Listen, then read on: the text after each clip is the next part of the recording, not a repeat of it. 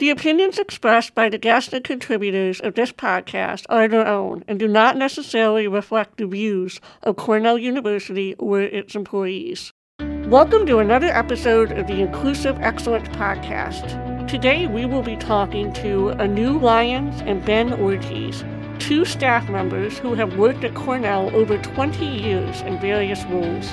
We asked them about their experiences finding new professional opportunities within Cornell, as well as their insights around how to grow, network, and find connection and belonging in the workplace.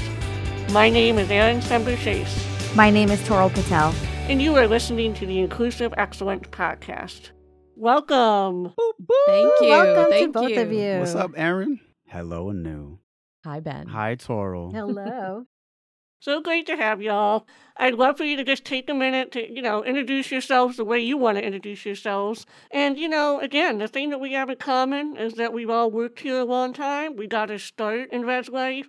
I would love for you to share with our listeners how long you worked here and just sort of summarize some of the various roles that you've had in your journey here and, and where you're working at now. How much time you got? as long as you need, Ben. Yep. Don't say that to Ben. Right. right. no, don't. Nope. I've had a lot of caffeine. I'm- this is gonna last three hours. Anu, you want to start? Sure, I'll start. I'll yeah. start. Hi, everybody. My name is Anu Lyons. I am the director of career services in the ILR school. As Erin mentioned, I started at Cornell in residence life. Back then, it was called community development. hmm I've been at the university, hold your breath, 26 years. Nice. Woohoo! I came here right after graduate school and in residence life. I've been a residence hall director in Donlon Hall, and then I switched to an off campus position also in residence life, where I worked on the residential initiative that brought to life at the time new buildings, which back then were Cord Bauer K and the TACCON Center for first year students. And then I also worked on um, related to that experience, uh, I was also working with the West Campus Residential Initiative that brought the house system online. And for the past 18 years, I've been in career services at ILR in different roles assistant director, associate director, and now director. So thanks for having me. Ben? All right. What's up, everybody? I'm Ben Ortiz. I work in the Cornell Library System, specifically in a building called Kroch Library. Uh, I work in the division of rare and manuscript collections, uh, where I am the specialist for the Cornell Hip Hop Collection, which is a research archive that is 15 years old this year. And uh, it's um, one of the world's leading uh, research archives on hip hop music, culture, and community. It features roughly, well, we're pushing a million artifacts in the hip hop collection at this point. Um, and it, it's it's grown quite a lot. I've been involved uh, since its founding back in 2007, and at that period of time, I was the K through 12 outreach coordinator at the Cornell Public Service Center. Prior to that, I was a counselor in the EOP and HEOP office known as New York State Programs, which was part of Minority Educational Affairs, and today known as the Office of Multicultural Educational Affairs, if I'm not mistaken. It's isn't it WADI? So it's Office of Academic Diversity Academic Initiatives. Diversity. Uh-huh. You know something? These acronyms catch up with you, party people. These acronyms catch up with you. So my bad. Yeah. And then before that, of course, I was a residence hall director here at Cornell University. I was the director of the Risley Residential College for the Creative and Performing Arts. And before that, I was the director of the Clara Dixon and McClue complex. McClue stands for Multicultural Living Learning Unit. Man, here's another fun fact. I've been at Cornell for 20 years. 20 years. And also, so has Erin Sember Chase. You know why? Because we started at Cornell on the very same, Same day. day. Same day. walked down that first hallway 1st. together. This yep. is July 1st, 2002. yep. Yep, we walked down the hall. We sat in orientation like, what have we gotten ourselves into? Right? Anyhow, thanks for having me. I'm really excited to be here with everybody. It's so cool to see some old friends, some old and dear Mm. friends. Right back at you, Ben. Yes, yep. And I was you. trying to do the math, and I know Toral's had a couple jobs at Cornell too. And I think between all of us, we covered a span of like a dozen different roles at Mm. the university, right? I was told there would be no math. we're just we're making it up as we go, right? And so thank you both for joining us. We're so excited to have you. And I'm actually I, I've known that Ben and, and Erin have started together, and I know it's great to kind of hear about your background. But it's also kind of neat to hear about all three of you starting out in residence life and kind of where you are today and how your careers have progressed. So just I would take you back a little bit from that first job in residence life and then when you took on that first additional job, right? When you left that first position here at Cornell, what was the reasoning why you left, why you decided to move on from residence life? You know, because what we hear from a lot of people is that it's hard. It's hard to switch positions, and and for all three of you, you've actually switched almost um, fields in career fields. And so, how did you approach that? Well, for me, it was very simple. I, I had a uh, temporary appointment. In fact, when I first arrived at Cornell, it was a one year temporary appointment. And as I was on a job interview, I'll never forget it. I was on a job interview at a school that shall remain nameless because I probably would have taken that position. But I got a phone call from my then supervisor who said, "We want to extend your appointment two more years. Please don't accept that job."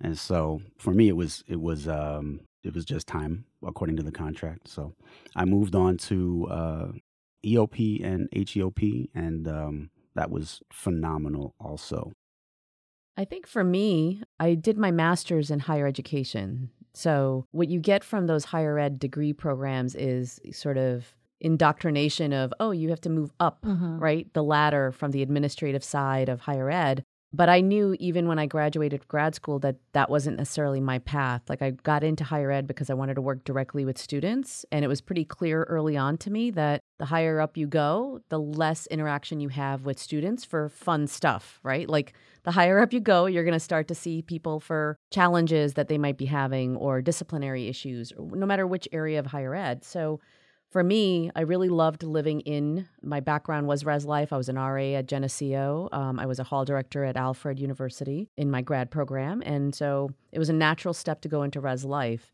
For me, I, I thought about this idea of when did I transition or how did I know it was time to not do that anymore? Part of it was, I think I was in my mid to late 20s and I still had not paid rent, right? Like, Which some people would think it was a huge right. advantage, a huge plus. yeah which was great it was really great but it was one of these things like oh i probably should like experience life right so so for me it was well i need to live off campus and then the other was you know waking up at 2 a.m yet again and you know wondering who's bouncing that ball above my head on Mm. the second floor hashtag residence life. that's right that's right but that's how I made the decision to start thinking about other things. But Toral, to your question, like how did I go about it? We had a colleague that actually came in and spoke to us when I was a hall director, I feel like, who worked in career services. She was also from Res Life, and she talked about networking and the importance of networking. And so for me, I started pretty early on to try to better understand the microcosm that exists at Cornell and the infrastructure. And I had really thought I was going to be three years hall director and then I'll go to Boston or Chicago or something else.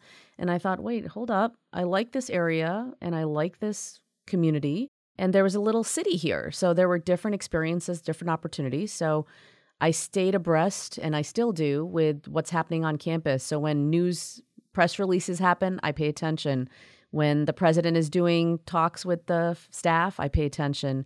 I read the Daily Sun to find out what the student vibe is. I look at what positions are out there. I'm not looking to leave right now, but I look because it helps you understand what's happening to the infrastructure, what's happening organizationally, and where you might want to have an impact. So, and I talked to a lot of people. I just always talked and stayed in touch with people because it was always the way I somebody told me like, "Oh, hey, did you see this job? Did you see this? Did you see that?" And that's that's really been instrumental in my journey at Cornell.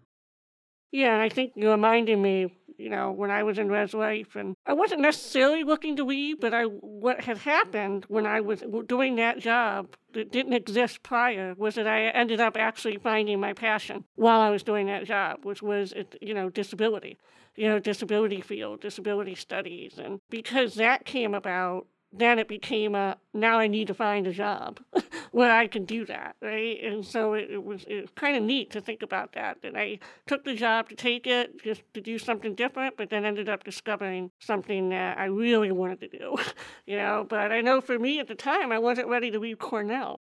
Kind of similar to what you're saying, Anu. It's like I realized, no, I haven't been here long enough to, you know, to really experience it. So, is there any way to do what I want to do at Cornell? I went to some presentations, I met some people, all the stuff you're saying, and, and then it, it led to something. I, I will, uh, I don't know, Erin, if you remember this, but I remember getting an email from you years ago, and I thought it was a great strategy. And I actually share this idea with other students now, where you sent a communication and you said, Listen, this is where I'm at. I'm enjoying my job, and this is what I'm doing. But this is where I've discovered my passion for XYZ and here's my updated resume. So if you think of anything that might fit with what I'm looking to do, keep me in mind. Boy, that was good. I don't, You know don't where that came from. I have no clue where that came from. It was brilliant. It was really such a great strategy because I think that's such a great tool to use because you were very clear like you were you were interested in staying at the university, you were thinking about different things, you weren't looking to leave right away, you just wanted to see what was out there. Right. And I know that I reached out to you and I think other people did too as a result of that. So I think that was so cool. Yeah, that is cool. Go, Erin. Yeah, good for I- I you. just literally no recollection.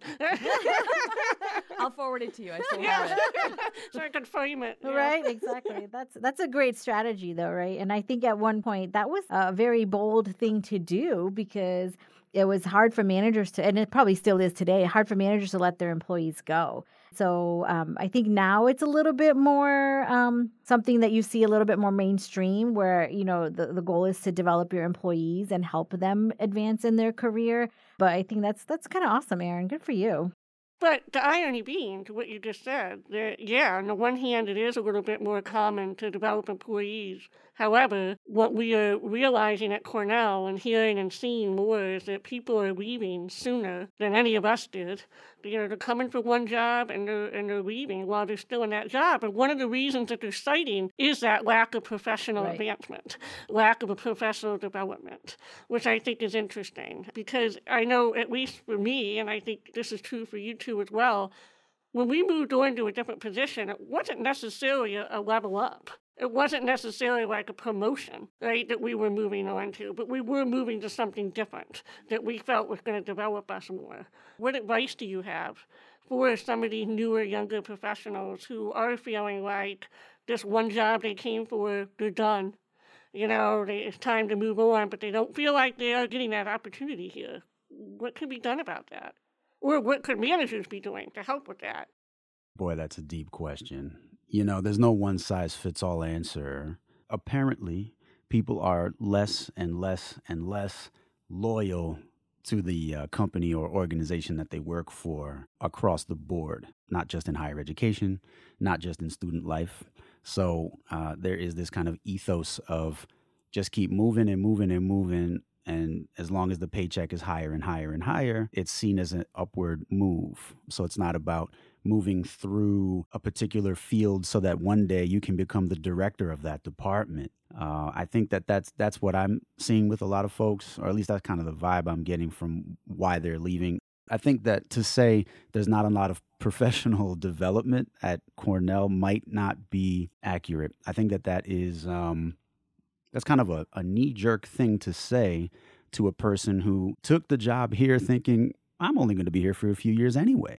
So there's no real investment in your life here. There's no investment in making connections and friends, maybe networking though, so that you can move on to the next one and find yourself with the salary that you want so that you can uh, live the life that you want and pay down those loans Right. uh, or whatever the case may be as soon as possible.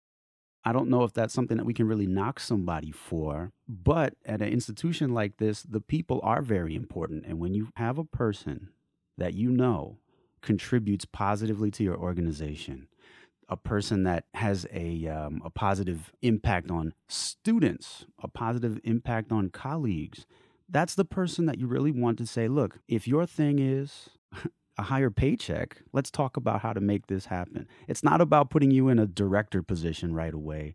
putting you in an assistant director position right away. So I think that the money is a big, big factor. And it, I don't know if that's taboo to say. I don't know. I don't think people should be shy about saying, look, I'm just looking to have a lifestyle where I'm paid X amount of dollars. You know, and I'm, just speaking as, you know, it's kind of an anecdotal observation of all these people that we've seen come and go over our 20 years here and um, i don't i don't get the sense that anybody left because this is like a terrible place but because they actually found a job elsewhere because they bothered to look and they found a thing that's oh yeah this is a, a bigger title and this is a bigger paycheck and maybe just maybe it's in a location where they feel there's a lot more going on for them.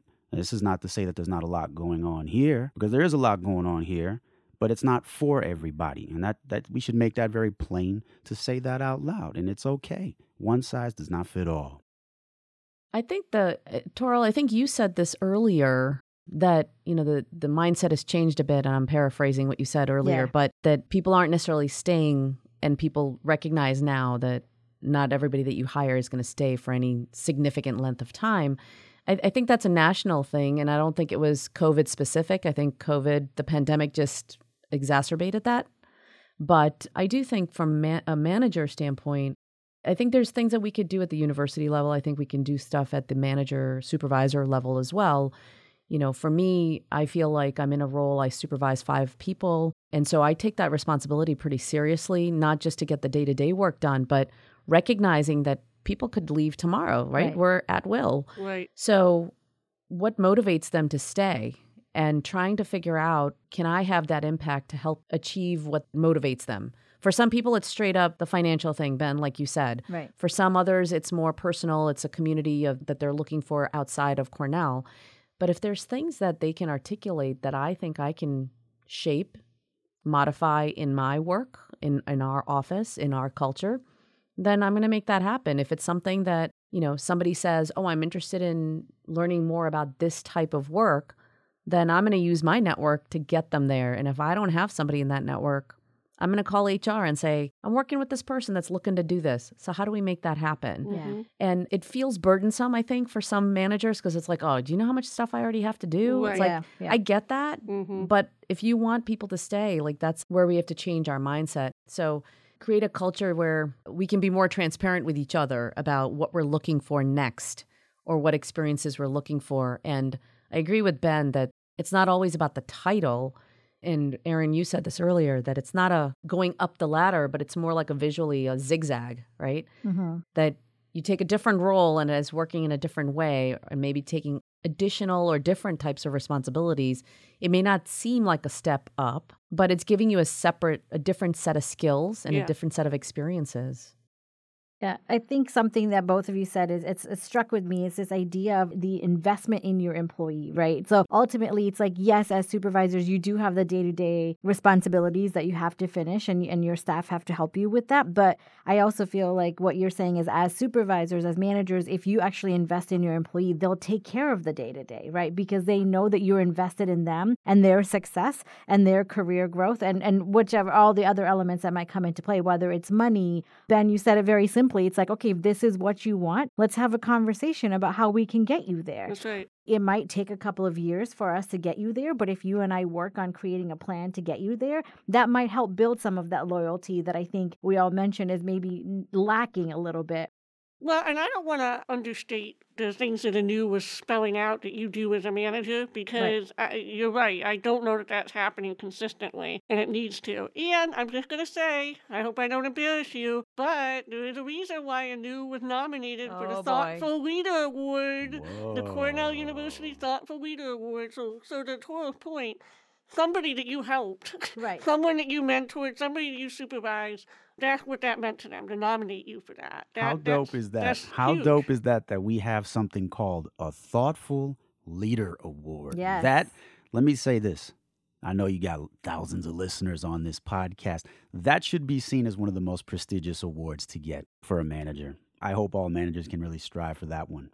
To your point erin i mean thank you for that shout out i wasn't expecting that but thank you um, I do think that we do have mechanisms for appreciation. And so trying to like use more of those appreciation opportunities, I Mhm. think are like recognition, I should say, recognition. Um, to recognize staff for different things, I think people value that because they want a simple thank you. They want to be recognized. And I don't think it's just a simple thank you. I think it's also, you know, putting it out there in in public, right? Like, oh, I want to recognize this person for this or that. I think can go a long way for loyalty, if you will. Yeah, the things that you were mentioning outside of the the physical money, right? Like Exactly. all the other things that matter equally. Can I ask actually all three of you, Erin, you included, what has kind of contributed to your choice of staying here? Mm, you know, community is a big deal. If you Yep. find your community, if you find it, and I think that it's not, you know, a lot of people assume that community is a little bit like watching Netflix. Just flip it on and show me what you got and not really have to work that hard to find something. I think that people have to work a little bit harder, you know, to find their community. And that goes for no matter where you are. And so finding your community, once you got that, you really do feel anchored. You feel like you got a place here. You got something going on outside of the office, something going on in your life outside of work, work. Um, that's a really big deal. And I, I, I'm happy to say that, you know, I've found communities upon communities upon communities uh, that I'm a part of, that I'm active in, opportunities to participate and be involved in various forms of leadership. Um, boards, local local organizations. I'm on several. I have been on several others uh, in my time. You know, and I, I think it's it's important to have mentors telling you to do that. I'll never forget when I first arrived. We had a colleague who is still in Ithaca. Shout out to Mr. Ken Glover, who uh, yes. pulled me aside for a conversation. But I was like, he's dropping knowledge on me, and he's going, join a local board. Go get involved in this community center. Go get involved in that activity center. Meet people over here. Don't just spend all your time on campus. To me, that was invaluable. Uh, I hope he gets a, a chance to, to hear me say that here. I think it also is important to point out that for the three of us specifically, our department was called Community Development. That was a conscious choice Right. that department is no longer called community development. Someone somewhere along the line thought that doesn't telegraph what we do enough. But back then, it really was kind of um, if you build it, they will come. And and uh, we all had the benefit of an amazing in-office community, Yeah. uh, and it's kind of legendary. It seems kind of unicornish Very to much. use kind of a modern Very slang much. you don't find that too much anymore. In those early days, we were all just hanging out with each We other. were, we You were. know, Erin, I got a funny story. One time, Erin shows up at a staff meeting, all staff meeting, and um, right at the start of the staff meeting, she goes, I just want everyone to know I just bought a pair of red pants. and she stood up and she had on red pants. And everyone goes, Red pants, and starts clapping. And at the time, I thought, that's weird. right. I don't. I thought that was like I. I wouldn't think. Wow, everyone, look at my new shoes. You know, Right, right. but it was all people who were on that same kind of vibe, and um, you know, we take ourselves seriously, but not too seriously. So we had a unicorn kind of situation that we came into, um, and I think that's important. So you know, it is important for you know. I, I assume at some point the question is going to be asked: What recommendations do we have for other offices to look? It is about community. If you're if community development isn't the name of your department, it should be one of your mottos, one of your ethos of your of your office, because that's how you achieve camaraderie and and therefore success with with professionals and and people who want to stick around. Mm-hmm. And be willing to be weird with your Right. red pants. Yeah. Yeah. I would say for me, you know, the community piece resonates so much, Ben. I think the minute you said that word, I mean, we built that unique experience. I love that you called it unicornish, right? So much so that I married one of our fellow hall directors, and we're celebrating our 20th anniversary today. What Shout up, out to Joe? Joe Lyons. Shout out to Happy Joe. anniversary. Thank you. Um, but uh, you know, I think why I stayed because I did have opportunities to leave. I was in searches in other places just because of professional growth. And when I asked, I remember very clearly one position um, at a university elsewhere. I asked people like me, right? People that were look like me or were my age or what, whatever. I felt like, okay, th- this is like the people that I would hang out with maybe after work. Right. I said, What do you do after work? Like, I asked that question. They couldn't answer except to tell me that they went to like whatever the nearest major city was. And at that point, I knew that I was already going to have potentially this long distance thing because Joe was here and I was going somewhere else, or I was planning to. I was like, I'm not going to sit around and do nothing. I needed a community. And then, so that was significant for me. The other is compensation means a lot more than just the base salary. And I have to say, and, and having lived and working now in career services, we really have some really amazing opportunities here that I don't think people realize. And that's, I think, harder to communicate to the younger generation because I also didn't pay attention to this, right? Like when, when I was a hall director, our leader of our community development area said to me, you got to sock away money in your, you know, your retirement. I'm like, dude, I don't make that much. I'm not Right, doing that. Yeah. And I'm he's not like- putting away the little bit that I make. Right. Yeah. yeah. But you know, but he educated me about it, and I fi- finally was like, "Fine, fine, I'll do it." But oh my gosh, thank you, Don King, because because of that financial support or idea that he planted all those years ago, I was able to do that. And you know, the other benefits that people don't think about, and I'm not advocating for people to stay for 26 years, right? But Joe and I now have two teenage daughters. Our oldest is a first year student in the Nolan School, and we get tuition break Amazing. because of our tenure here. And, you know, and Alicia, who's a first year student in high school, wherever she goes, will get a tuition break, even if it's not Cornell, too. So, you know, like that's something that you don't think about when you're in, early in your career. I will also say, like, I came from a SUNY school, which was great. I loved my experience, but I was like collecting cans and soda cans, you know, that the the residents got rid of to like make pizza parties happen. I came here and there was like a budget to do that. so I know we complain about money here and we say we don't have enough or whatever, even to get programming done or workshops or events, but we still have a pretty decent support, I think, to make things happen.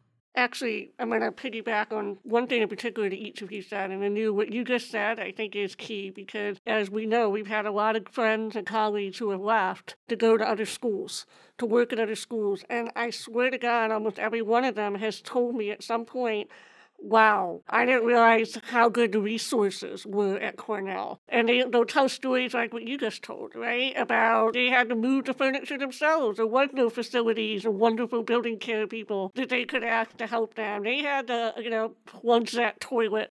You don't realize when you're in it Yeah. how good the resources are until you go someplace else. And then, Ben, I really appreciated what you said about getting in touch with the local community. Because Yes. I, I distinctly remember when I, again, still in Res Life, my supervisor at the time suggested that to me. She said, you know, you're so into disability issues, since you can't do it as your job yet, why don't you tap into the local community? And that's how I got connected with the Finger Lakes Independence Center and ended up on their board. That's how I got connected with Ithaca City Disability Advisory Council. At the time, it was very tempting to say, I'm too busy. I do too much in my job because I was working till six, seven every night. It was too tempting to say there's no time.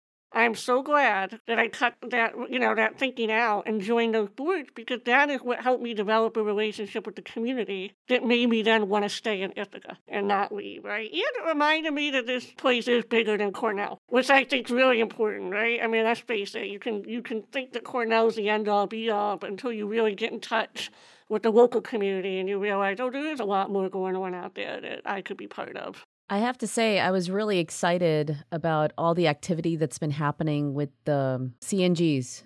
I love that. I have to say, like, I wasn't ever really a part of it when it was first started and launched and all of those things. And then it was a fellow colleague that said, you know, why aren't you on the Women of Color listserv? I'm like, I don't know. And and so I signed up and I was like, oh, this is awesome. And yeah. and so I go to some of those events and, you know, I get what I need from that. But I have early career folks on my team now that are finding their way through those networks. And it's so great to hear their experience from engaging, you know. I'm on the on the board of the Men of Color Colleague Network Group, and you know something. I'll, I'll let me. I'll speak to um, what was just said about very easily being able to say I'm too busy. Uh, I was on several boards at the time prior to joining that board, and uh, the then president, who is a colleague that's no longer here, but shout out to Marcus Scales, who was the president of the um, board at the time, reached out to me and uh, made a very compelling argument as to why I should be on the board um, in terms of community connections and so forth. And uh, I was like, man, I don't know if I can do it. I'm I'm way too busy with things. And I told him no. And then he said, All right, I'm going to come back to you in about two weeks and we'll see how you feel. And he came back and he persisted. And you know, there is something that goes on in your mind where you say, What if I say yes to this? Right. And I think I developed a sense of say yes to things you know you can find yourself starting to feel a little too busy with things but you know nothing's like permanent. You know you can you can leave boards and you can leave volunteer organizations if you need to. But i said yes and it, i got to say i'm really glad that marcus persisted with that because it's been a very very fruitful experience. Um, i've been on that board for about a half a decade now. And um, you know it's kind of like it unlocked something um, for community involvement. If it weren't for that i'm not sure i would have uh, you know, a feeling that I have as good a community connection as I as I do on campus presently. And part of that has to do with look, people that you connect with, people that you're friends with, they leave, they get a job elsewhere, and suddenly you feel like you're like, boy, I'm down to like two close friends all of a sudden because three people left last summer. Um, so it's about kind of you know striving to replenish that, striving to be a person who will be a kind of a community pillar for others. Other people looking to you to say, hey, how do you do it here? How do you enjoy life here? Ben, it's so funny because it's a perfect segue to what I was going to mention that both of you, that you had mentors that kind of imparted knowledge on you at various parts of your career, right? Ben, you mentioned the individual who said, you know, told you to get involved in the community with various boards and stuff, and Anu Don King who really kind of guided you through the retirement piece of it. And I just feel like that was so huge because both of you mentioned having that having somebody that was able to impart some knowledge along the way. How important do you think that is when it comes to individuals who might stay here at Cornell for a longer period of time, having somebody that guides them?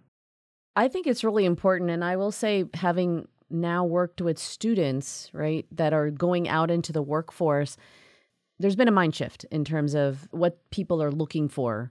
I think we were the kind of folks, and I think the culture is here to some degree of you have to find it on your own to some degree, right? Like go out there and do that. But more and more organizations in other industries are creating those mechanisms so that people don't have to work as hard to find those connections, right? Like even we've started that. We've started the mentor mentee program. And so we're trying to get that ball rolling. So I think those are really important because people are going to want advice and guidance on different things. I, I remember talking to um, one of our faculty fellows. So in the residence hall side, you have faculty that are connected. They either live in uh, faculty and residence or faculty fellows. And I still remember, like, this is before Joe and I, like, we weren't even, I, I don't even think he was working with us at the time. I remember talking to him, this faculty member, about what should I do with the next step of my career? And should I think about a PhD or should I do this or that? And but I want to be a mom too and blah blah blah. And I just remember like you know sitting with this Egyptian man um, old school guy Ali Hadi awesome gentleman from ILR ironically who just said why can't you do both if you want it? I'm like huh you know and so you know i'm like you know 20 whatever and listen to this man talk about and he has nothing to do with residence life other than being a faculty fellow. He's a statistician actually but it was just nice to have somebody that could listen to you and talk to you. I think it's super important but i think there's also some onus on individual people to decide what kind of support do you need and then trying to figure out how do you find that.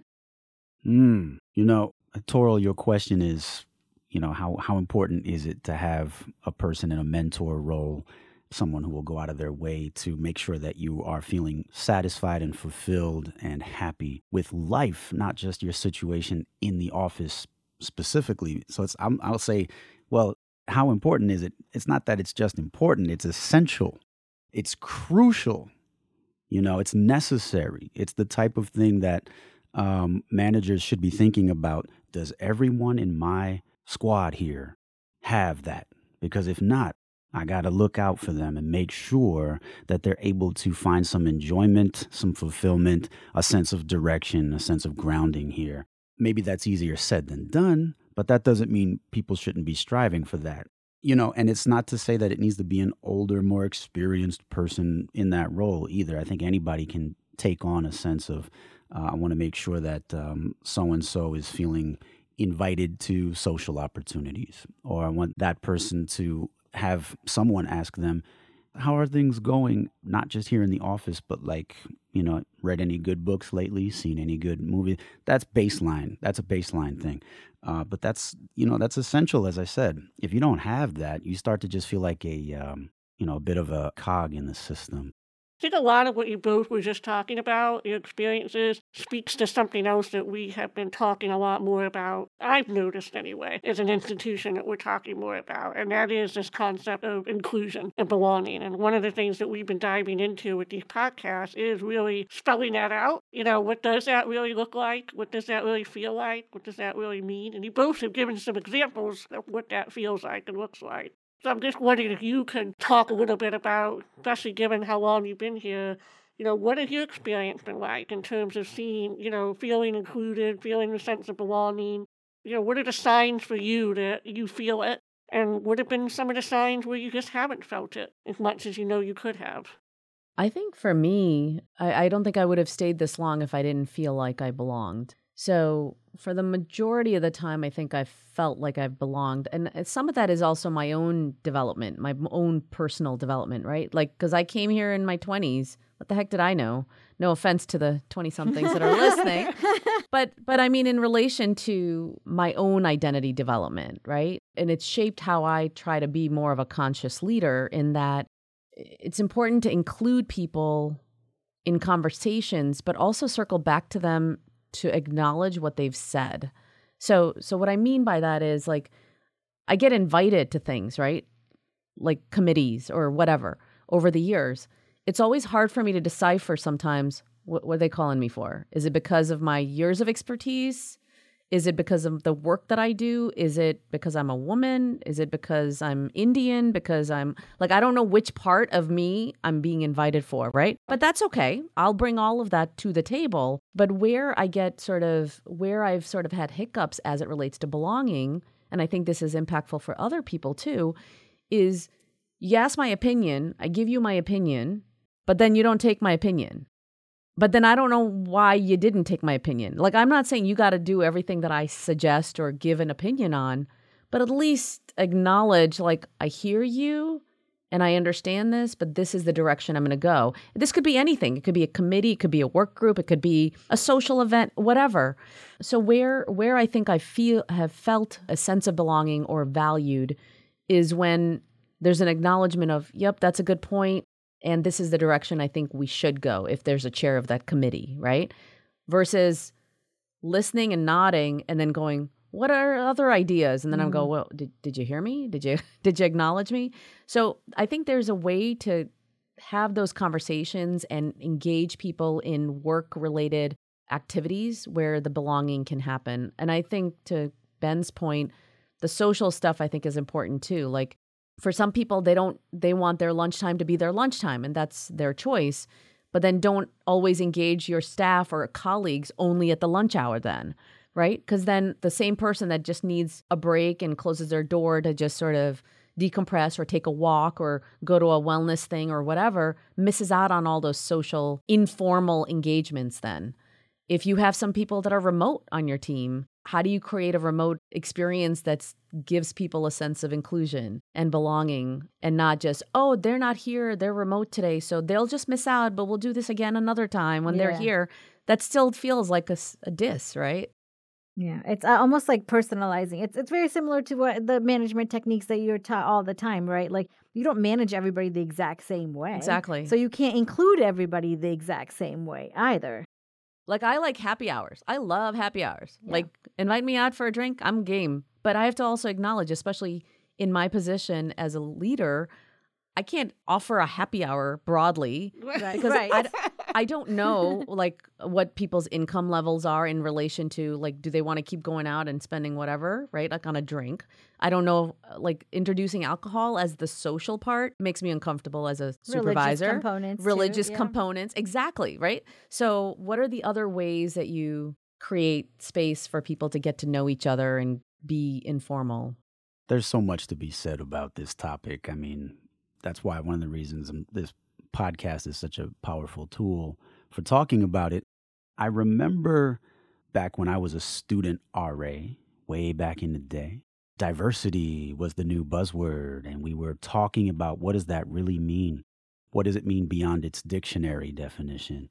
And then inclusion got added to the lexicon, and it, it kind of put things in even sharper focus about the concepts behind diversity and then inclusion. But when belonging happened, I only remember hearing that being mentioned in these contexts five, six years ago. That's powerful. It's powerful when you you sit back and ask yourself, does everybody here feel that they belong, not merely included, and not merely one of those to satisfy check check the, The box. numbers, yeah, not one of the numbers. I got all my collection of of Happy Meal toys. Look, I got one of those. I got one of those and I got one of those. And I think that's the absolute that's the wrong way to approach, you know, hiring and and and building a robust staff. But belonging, it's deeper. It's about you as a whole person. It's about looking at a person, not just their output, but sometimes paying attention to things like body language or what level of participation there is in a meeting. And then you know observing who's actually um, spending time together outside the office. Yeah happy hour is an interesting concept. And so i would suggest tell people hey we got happy hour. We're going to get green tea. Or we got happy hour. We're going to go get some fresh air. And that's going to be the substance that we're going to consume for this particular happy hour look you feel included. You feel like you belong when you can sit down and have a unguarded unfiltered conversation with coworkers and sit back and ask yourself that. Everybody listening to this sit back and ask yourself when was the last time i had an unguarded unfiltered conversation with coworkers? One in which you know you, you can let a let a curse word fly here and there and or you know you can just kind of uh, laugh with that belly laugh that's just not the kind of thing that you know you might do in a presentation or a staff meeting. Sit back and ask yourself that question. And then for the managers out there try going through your staff and say when was the last time i saw that person appearing to belong here? If there's somebody that you can think of who you might go gosh i don't know if that person feels that they belong. Well you can flat out ask that person that question or you can say hey what's going on? Have you uh you had coffee yet today? Have you had tea yet today? Have you had a walk yet today? I think that that's important and i i would like to think managers are doing that but it was said earlier in this conversation that managers are so busy that this is a tier 2 or 3 priority not a tier 1 priority. Tier 1 priority is you know, make sure that the trains are running on time and make sure that this report has been filed and so on and so forth. Um, now, I'm of course, I'm, maybe I'm speaking. I'm not speaking as a manager here, but I'm speaking as somebody who's been impacted by managers, both good managers and managers who had the effect of destroying the morale, the social fabric, anything resembling positive energy. Of course, that's going to remain nameless, but it exists, it's real. And I think when people are allowed to talk about those experiences and allowed to reflect openly on the impact of having placed a person who is an untalented manager with regard to whether or not they can create a sense of community and belonging and inclusion with their staff, that's um, that's going to have ripple effects that you can't even dream of. Um, so I, I, really think it's important that we're allowed to dialogue about that stuff, and hence this podcast. And I hope, you know, I sure hope people are sending this to one another, going, "Wow, what do you think about that? Maybe we should have a, a real open conversation about that thing that happened." Not to call it therapy, but it's a it's a bit of a therapeutic thing to unload some of that stuff and just say, "Hey, look, despite that other thing that occurred, I want." To have a great relationship with you. I want to have you feel that you belong that's a powerful thing to say to a person. And to your point, I'll just add that people, including managers, are so afraid to have these conversations, right? Because they're afraid that they're going to say the wrong thing or do the wrong thing. That's one of the reasons. Other reasons that they're just uncomfortable having uncomfortable conversations, right? And so, listening to what you just said, Ben, I would love to encourage everybody to have the open dialogue, have the conversations. Admit, hey, I'm not going to get it right, but the space is here for all of us to engage in all of these dialogues. Well, I feel like the last two years in particular, with the pandemic and the focus on trying to manage the ripple effect of that, has taken us away in general. And I don't think this is specific to Cornell for some of these, you know, the where the tougher work naturally is to be done. Because, like Ben said, like we need to open the residence halls, we need the students to be able to get fed, we need yeah you know, people to get back in the classroom and teach and all those kinds of things. And the, the last two years have been really, really challenging. And I think that's affected pockets of morale across campus. I do think that as we evolve, like I hope that we can get into those conversations. Toral, to your point, I think that's a national issue these days. Like, I feel like there's a discomfort around having open dialogue and saying the wrong thing because of the potential of repercussions that might happen. Right. Um, and so people that are in the majority of whatever the majority is, I think, have sort of self silenced because of fear, possibly, of not speaking up. I did want to go back to that question about the belonging piece. Um, I think it's just worth mentioning. It doesn't bother me as much now, but there's always been an identity crisis for me as an Indian woman at Cornell of am I a person of color or am I not? Mm-hmm. Am I like you know, am know, I Asian or am I not? Am I Asian or am I not? Yes, right? Like I think this there. is. I think our Latinx community has talked about it. Our Hispanic community has talked about it. Like for like the the subcultures that exist within the broader umbrella. You know, so it's sort of like I'm like I don't really care. Like people can see me for what it is. But I think for for me early on, I was kind of like, wait, do I go to this? Is this open to me? Like I'm not.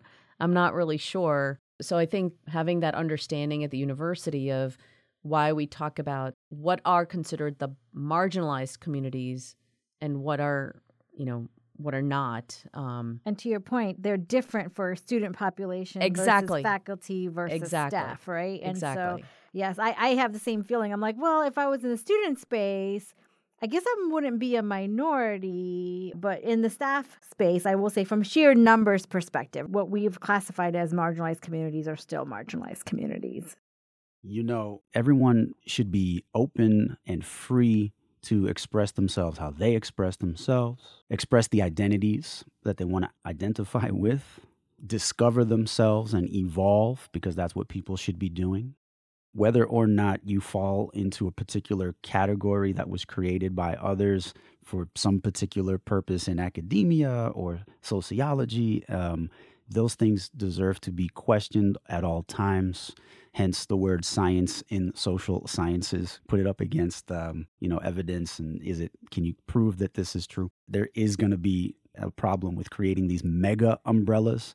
Instead of saying that um, there's an infinite amount of diversity underneath that particular umbrella and allowing people to express that and embody that. Because if this if this isn't about building bridges across those differences i really don't know what we're really doing here so I think it's really, really, really important that we have these dialogues and talk to students about it because students are coming from a lot of interesting viewpoints today. I think it's always worth pointing out the year that the freshmen were born. No matter what year it is, it's always shocking. In 2022, the majority of our freshmen were born in 2004.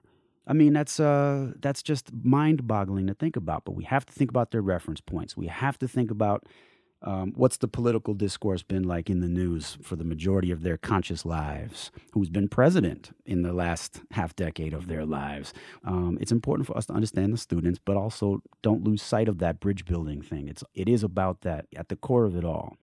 You know, I just think that so much of what y'all are talking about is just like going back to basics in terms of human interaction and human connection. And I think, unfortunately, and maybe it is because we're in an academic environment, I don't know, but we, we tend to get a little too fixated on the right way to do things or the strategic way of, of doing things appropriately. And when I think back to, you know, most of my memories from those first couple years of working with y'all at Cornell were, honest to God, not of a single meeting, not of a single committee, but are just the times that we had conversations and we had lunch. We'd always have lunch before a staff meeting or when we went to a conference together.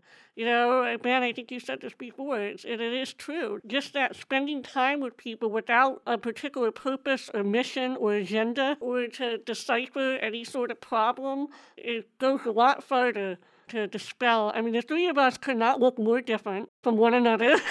right? We could not be from more different backgrounds, and yet here we are 20 years later. I will say, um, Ben, uh, I'll talk to you after the podcast, but I actually spoke to Don um, earlier this week. And I said, "Oh, I'm going to actually see, you know, Ben and Erin at this inclusive excellence podcast or whatever." And he said, "You know, for back then, it was pretty revolutionary what we accomplished, right? Like in terms of back then, like people weren't as comfortable being out. Um, people weren't as comfortable voicing their identities um, or or infusing their identities into the rhetoric of what they were speaking about. Like not just saying, "Oh, this is my opinion," but saying, "As a person of color, here's my opinion." Right now, it feels more open to do that, but back then it wasn't, and yet in that community, it was. And so, like, I feel like I cut my teeth in higher ed, but also around diversity, inclusion, belonging, and and I would add equity, right? Like that piece as well. So it's been transformational to have that be part of the foundation. Yeah, it's got to be about the people. It's not about it's not about the legacy of that institution and who was here decades ago. It's about the people that really are here right now. Um, because you know, we can talk about back in the days as much as we want to, but we have a responsibility right now to make sure that people who are presently here, especially people who just arrived, are having a fruitful experience and we can pay it forward because we had that. We had that unicorn situation, you know, and, and we need to give a little piece of that to everybody that we can. Easier said than done, but that doesn't mean we shouldn't strive for that. I think it's a good point, Ben. It's not. This isn't about romanticizing the past, but it is about thinking about what has worked, Yes. what has worked well, what has felt good, and why can't that still be happening now? But the point is, we have seen those ups and downs. We have been through them, and and you know, we want people to feel like they're not alone, and you know, talk to us. And I Yeah. think I think it's a good point to end end this conversation on that.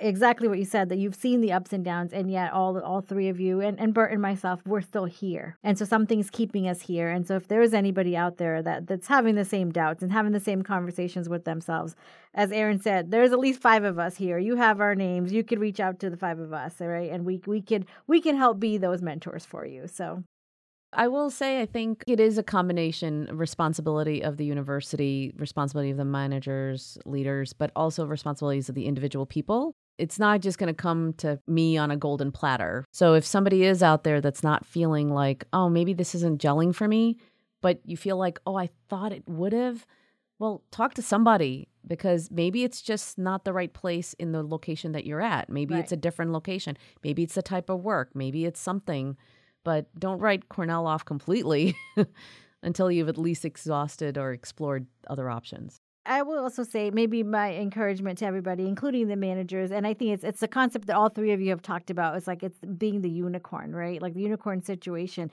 and encourage the employees. If you're new here at Cornell or new in department, maybe you're not having the best experience. Maybe you could be the unicorn that leads to the change, right, within the department. Maybe you start the conversations. Again, to Ben's point earlier, it's easier said than done, right? But there are, there are ways and there are people that can help you do that. Thanks for having us. Thank you. Yeah, this is Thank cool. you. It was a blast. Well, Erin, what an amazing conversation. And, I, and you and I've had conversations with both Anu and Ben in the Uh-huh. past. And every time it's always been great conversations that we've had with both of them. So it was great to actually have our listeners um, hear some of the bits and pieces of it. And it was just so nice for me to just also reminisce. Yes, You know, reminisce. Just really reflect in a different way on our journeys together. Yeah. Um, and it's very powerful to still be in touch with each other and still have, like you said, still be able to pick up where we left off and have those conversations. It's really nice. You know, too, Tor, it was funny because when we were talking, and we were talking about the fact that we've all, you know, taken different paths, and I love how Anu said it's not always going to be up or over; it's going to be zigzag. Yes. You know, kind of a zigzag path, which I really liked. Uh, but it, it was a good reminder that you never know where you might end up and who you might end up working with. And it actually reminded me that you and I originally met many years ago when I was working in um, the Employment and Disability Institute Yes. and you were working at the vet school. And we were doing a workshop. I think I was there to do a workshop and you were organizing it because you did DEI stuff at the vet did. school. And now here we are, how many years later, actually working together in a different office. And it's not like that, that, that prior connection led to this. Right. But the point is, is that we had that connection already. We had some interaction. We had some idea of who each other was. And and honestly, it did make a difference for me when I was applying for this job because I was like, oh yeah, Toral, I remember her. She she knew what she was doing. I, I think she, she could be good to work with. And and and then look at where we ended. I just think that that's another piece. You know, we're not always actively networking. I guess is what I'm trying to say right? We're not intentionally networking, but just by what we do every day, we are inherently building a network, whether we realize it or not, that could come back full circle at some point. Something else that both of them mentioned, because we focused on it quite a bit, was this idea of this social um, concept, right? And that that working environment is one thing, but the social aspect is just as important. Right. Um, and both of them mentioned this goal of connecting outside of the work environment, Mhm. right? Or or beyond the work environment. How important ha- that has been for both of them, and you mentioned that as well. Yeah. How important that has been in your career paths that you've all of you have taken. So I thought that was very important because we do spend more time at work and with our colleagues and sometimes with our own families. And so I think that connecting with people that is just as important.